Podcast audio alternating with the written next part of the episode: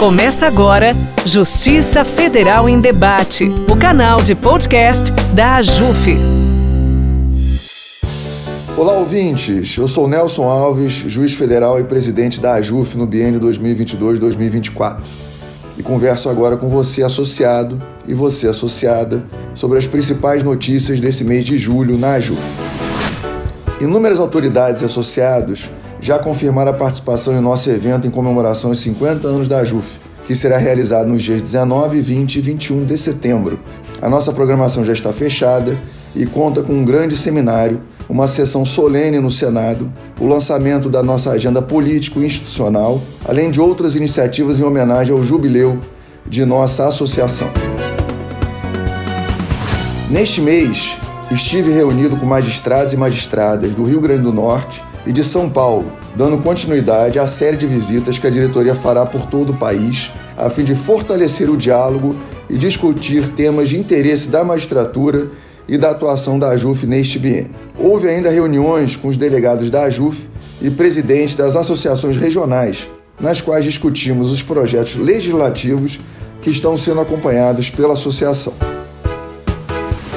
No Congresso Nacional, acompanhamos a aprovação dos P L Ns nove e treze, frutos de um intenso trabalho parlamentar da AJUFE. O P L N nove abre ao orçamento da União, inclusive da Justiça Federal, valores para que possam ser convocados novos servidores.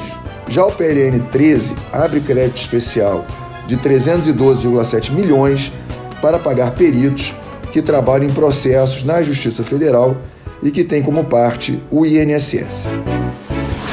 No T C U, tivemos a garantia do cômputo do tempo de serviço de advocacia para todos os magistrados e magistradas, tempo este prestado até a emenda constitucional número vinte de mil novecentos e noventa e oito. O plenário do Tribunal de Contas da União acompanhou por unanimidade o voto do relator, ministro Antônio Anastásia, para manter o reconhecimento da legalidade do ato de aposentadoria com o cômputo do tempo de advocacia sem o recolhimento das contribuições previdenciárias, apenas com certidão da O A B a todos os magistrados e magistradas, independentemente do ingresso antes ou após a emenda constitucional vinte de noventa e oito.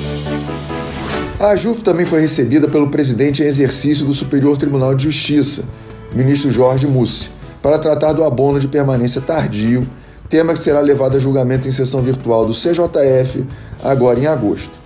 Também fomos recebidos pela futura presidente do S T J e C J F, ministra Maria Tereza de Assis Moura, que foi convidada para as celebrações de cinquenta anos da AJUFE, assim como nos convidou para sua posse no dia vinte e cinco de agosto.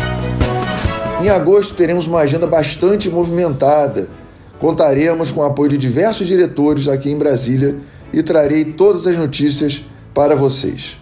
O boletim vai ficando por aqui. Muito obrigado a você, associado e associada, e também a você, ouvinte, que acompanha a nossa associação. Continue seguindo o trabalho da AJUFE em nosso site, ajufe ponto org ponto br, e nas nossas redes sociais, arroba ajufe underline oficial. Até lá! Você ouviu Justiça Federal em Debate, o canal de podcast da AJUFE.